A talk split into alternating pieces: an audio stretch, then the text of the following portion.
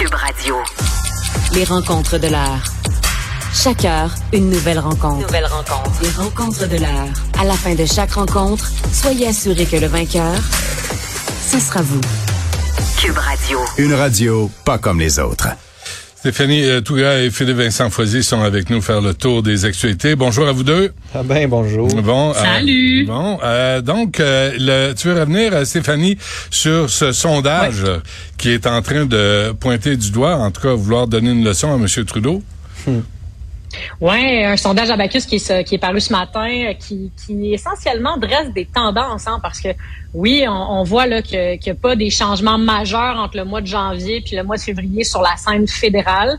Mais au Québec, on voit une tendance. Le Parti libéral du Canada est passé de 32 à 31 puis à 26 donc, euh, selon le sondage Abacus, euh, c'est c'est presque du jamais vu au Québec dans les dernières années. Du moins, c'est du jamais vu depuis 2015. Euh, on voit vraiment une tendance s'installer. Euh, le, Parti libéral, ça, ça s'effrite son appui, alors qu'on sait que le Québec est l'une des raisons qui lui permet de, se maintenir au pouvoir.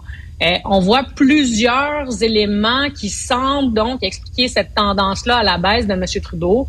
On peut penser au transfert en santé, à la nomination de sa commissaire à l'islamophobie, Mme El Yawabi, qui a commencé ses fonctions euh, pas plus tard que cette semaine. Le- sa gestion du chemin Roxham, euh, le projet de loi sur les armes à feu, euh, le projet de loi sur les langues officielles. Donc, franchement, les, les tuiles semblent tomber sur la tête de Justin Trudeau euh, depuis quelques mois et ça se traduit avec ce sondage-là qui dit essentiellement que le Québec se désengage donc du Parti libéral du Canada au profit principalement du Bloc québécois qui s'installe maintenant premier dans les intentions de vote de- des Québécois si une élection avait lieu demain. Euh, Justin Trudeau doit pas être content de voir ça ce matin, mais en même temps, ça doit pas être une surprise parce que euh, l'agenda, c'est lui qui le contrôle, mais là, il subit un peu les contre-coups euh, de ses décisions des dernières ok, semaines. vous êtes euh, vous êtes brillants tous les deux. là. Expliquez-moi pourquoi. Surtout Stéphanie. Surtout Stéphanie, oui, je suis d'accord. Euh, pourquoi les décisions vont toujours à l'encontre des réels souhaits Mm. de Québec? Ben, il y a, y a plus, y a plusieurs, il y a plusieurs choses. Moi, je pense, je trouve que euh, il y a une dynamique entre le gouvernement du Québec et le gouvernement euh, fédéral qui s'est installé dans les dernières décennies. Que quand le Québec est fâché, c'est comme si on s'y attend euh, à ce que le Québec chiale. Alors que quand ça vient d'autres provinces, ben parfois on tend davantage l'oreille. Un exemple pour moi assez concret de ça, c'est la, la gestion du chemin Roxham. Le Québec dit depuis des années, il y a des milliers de migrants qui rentrent de manière euh, avec un statut irrégulier, qui rentrent par le chemin Roxham. Euh, Est-ce qu'on peut avoir du soutien de votre part? Parce que ça ça, ça a plus de sens, on n'y arrive plus. Il y a un essoufflement des organismes communautaires qui ne subviennent plus aux besoins. Silence radio pendant des années. Mais là, il y a un week-end en février où il y a des migrants qui sont qui, sont entrés par le chemin Roxham, mais qui ont été transportés donc en Ontario. Puis là, on voit que du côté de l'Ontario, ça se mobilise sur cet enjeu-là. Peut-être qu'il y aura plus d'attention. Pour moi, pour moi, c'est un signal assez assez clair que quand le Québec chiale, ben on écoute à moitié, mais quand l'Ontario, par exemple, chiale, ben là, on va Hmm. écouter pour vrai. Philippe Vincent? Ouais, ben ça, ça c'est vrai, là, tu sais que du point de vue fédéral, on est habitué à ce que Québec chiale. là. C'est les conservateurs, Québec chiale, c'est les libéraux, Québec chiale. Fait que dans la tête à Ottawa, Québec chiale. Tu sais, Québec se plaint tout le temps, puis l'émotion unanime, on regarde ça, puis on lève, un- on roule un peu les yeux euh, du côté d'Ottawa. Après ça, faut quand même, tu sais, parler. Le chemin Roxham, il y a quand même eu des milliers de demandeurs d'asile qui ont été déplacés au cours des derniers mois. Depuis le mois de juin, on parle de plusieurs milliers qui ont été déplacés ailleurs au pays. Ça, le gouvernement du Québec euh, ne nous en a dit mot. Fait que soit qu'il ne savait pas, ou soit vrai. qu'il a gardé ça secret pour marquer des points politiques. Dans les deux cas, c'est totalement euh, je veux dire, absurde que ça se soit passé comme ça. Euh, tu sais, sur le chemin Roxham, le gouvernement a quand même envoyé une lettre en disant qu'il acceptait de rembourser pour le logement, qu'il comprenait le problème. Ça va avoir pris presque plus de cinq ans, mais quand même, là, on voit que le problème, il est criant parce que c'est vrai là que la capacité d'accueil, elle est totalement dépassée.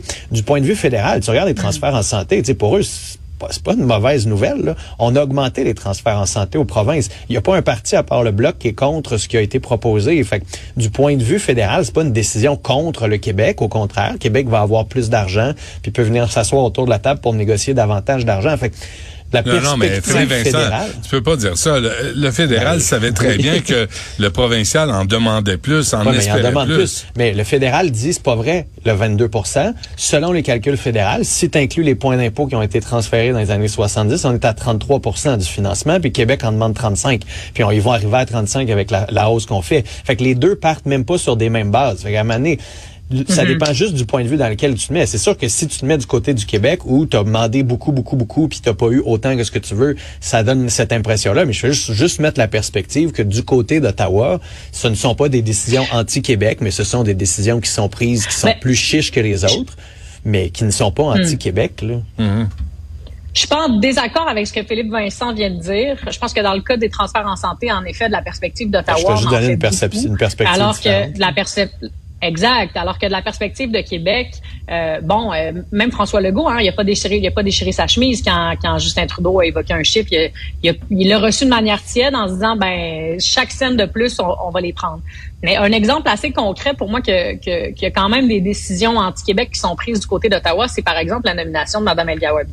Euh, si Mme El Gawabi avait tenu des propos comme elle a tenu euh, sur le Québec, mais qu'elle les avait tenus par exemple sur une autre province, prenons l'Ontario, j'y reviens souvent, je pense pas que le, elle aurait passé le, le test là, du, du tamis, de, du filtre du gouvernement pour se faire nommer en tant que commissaire. Euh, pour, pour moi, on accepte certaines choses une fois de temps en temps euh, sur le dos des Québécois en se disant euh, ça pourrait être payant politiquement dans le reste du pays. Euh, et de toute façon, le Québec est acquis, le Québec est assez tiède. Là.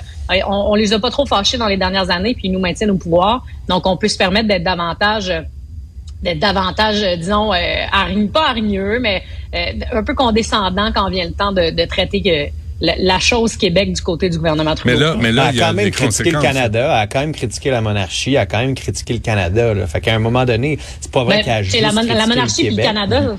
Non, non, mais hey, raison, Mané, mais Mané, elle a critiqué le Canada on aussi. là. euh, Si elle avait dit la même affaire sur une minorité ethnique, elle n'aurait jamais été nommée. Mais comme elle le disait sur la majorité canadienne puis la majorité francophone au Québec, c'était correct de la nommer Mm-hmm. dans la perspective fédérale. Mais ça, c'est très la, la vision fédérale de ce multiculturalisme-là, où c'est correct de dire que la majorité, il faut se fouetter, puis mea culpa pour tout ce que nos ancêtres ont fait, puis on est vraiment des pas Ben- bons. C'est une vision Justin Trudeau et autres, mais c'est c'est pour ça que, tu sais, oui, on peut la prendre toujours dans la perspective Québec, mais c'est juste que dans le Canada, c'est pas une décision. Tu sais, Justin Trudeau s'est pas assis en disant, on va la renvoyer d'un checklit au Québec. Ils l'ont juste nommé en disant, mais regarde, le ministre nous l'a suggéré, le ministre c'est juge qui est bonne. Nous autres, ça fait un bout qu'on pense que ça prend cette commissaire-là contre l'islamophobie partout au pays, puis on va la nommer. Puis après, en fait, oh, on avait oublié ça, mais là, on va pas reculer en arrière parce qu'on va avoir l'air d'une gang de tweets, fait qu'on va continuer de la nommer, puis tant pis les conséquences au Québec. Tu sais, ultimement, c'est ce- c'est cette pensée-là qui a eu lieu dans le cas d'Amiral Gawabi. C'est pour ça que faut juste remettre un peu de non, mais perspective c'est que c'est drôle, pas elle- tout anti-Québec. Non, mais elle a jamais critiqué les Ben- islamistes, elle a pas critiqué le type. c'est ça que je te dis. Si elle avait fait ça, elle n'aurait pas été nommée. Et c'est là, c'est ça la nuance. Mais c'est ça, mais donc, mais donc, mais donc, on les- peut s'en prendre à la, à minorité linguistique qui est les francophones au, au Canada et le Québec, à fortiori, mais on va pas s'attaquer à n'importe quelle autre communauté, peu importe son statut, que ce soit lingu- linguistique, religieux, culturel. Mais dans la tête- là, dans la tête des fédéraux, la seule, la la tête seule des minorité à laquelle elle s'en est prise, c'est le Québec. Ouais, mais dans la tête des fédéraux, puis écoute Marc Garneau, le Québec, c'est une majorité. Les francophones sont une majorité. Fait il y a cette perspective aussi très Ouais. de, de distorsionnée. Ouais, là, On est, on même. est, on est euh, Ah. 6 millions de francophones dans Non, une non, mais je suis d'accord, là, 350 je suis millions d'accord avec en. Amérique du Nord. Ah non, on toute une minorité, Ouais, ouais. puis je Mais là, on- le on- faut la sondage, protéger. le là. sondage dit peut-être que les Québécois sont commencent à en avoir plein le dos. Mais oui. des Puis il y a une usure du du pouvoir. là. Tu sais, Il faut quand même aussi mettre dans le Oui. contexte qu'il y a une grosse usure du pouvoir. Il est là depuis huit ans. Absolument. Euh, les, les voies ensoleillées du début où c'était rafraîchissant après les années Harper sont complètement derrière nous. On voit les finances publiques. Mm. Je pense que l'inflation, le coût de la vie, la sécurité publique sont des gros enjeux sur lesquels ça fait longtemps qu'il n'y a rien qui est fait. Puis aujourd'hui, on en sent les conséquences, puis on voit ces conséquences-là directes. Puis quand on dit on a beaucoup emprunté, puis ça fait en sorte que l'inflation est augmentée, les gens la voient, cette conséquence-là, direct sur leur panier d'épicerie des décisions de Justin Trudeau et, lui en tiennent responsable. Fait il y a ça aussi, il y a, il y a comme cette Ouais. usure qui s'accumule depuis des mois et là, on commence à en voir les effets. Est-ce que ça veut dire que Pierre Poilievre va gagner?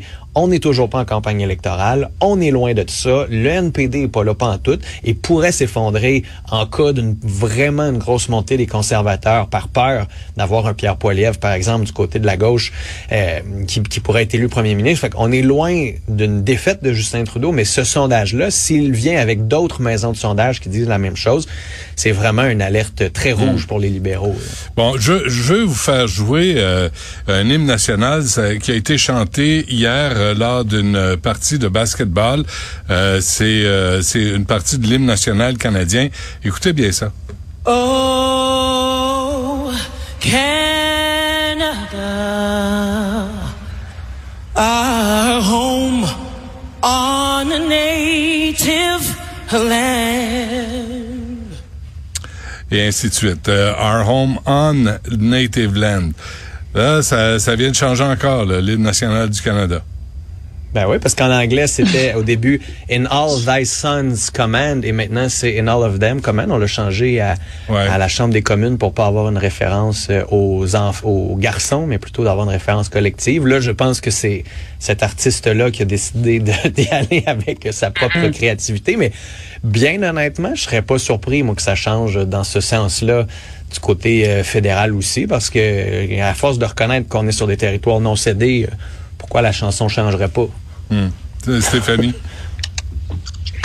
Écoute, euh, je suis un- peu... euh, je- euh, Our Home on Native Land. Bon, je trouve qu'il y a quand même une nuance entre reconnaître euh, l'histoire, puis en effet l'histoire coloniale du Canada, euh, les Britanniques, les Français, ce qui s'est passé dans les derniers siècles, même récemment, là, je dire, le traitement qu'on réserve aux Autochtones est terrible. Il y a des, des, des, des milliers de personnes qui n'ont pas accès à de l'eau potable.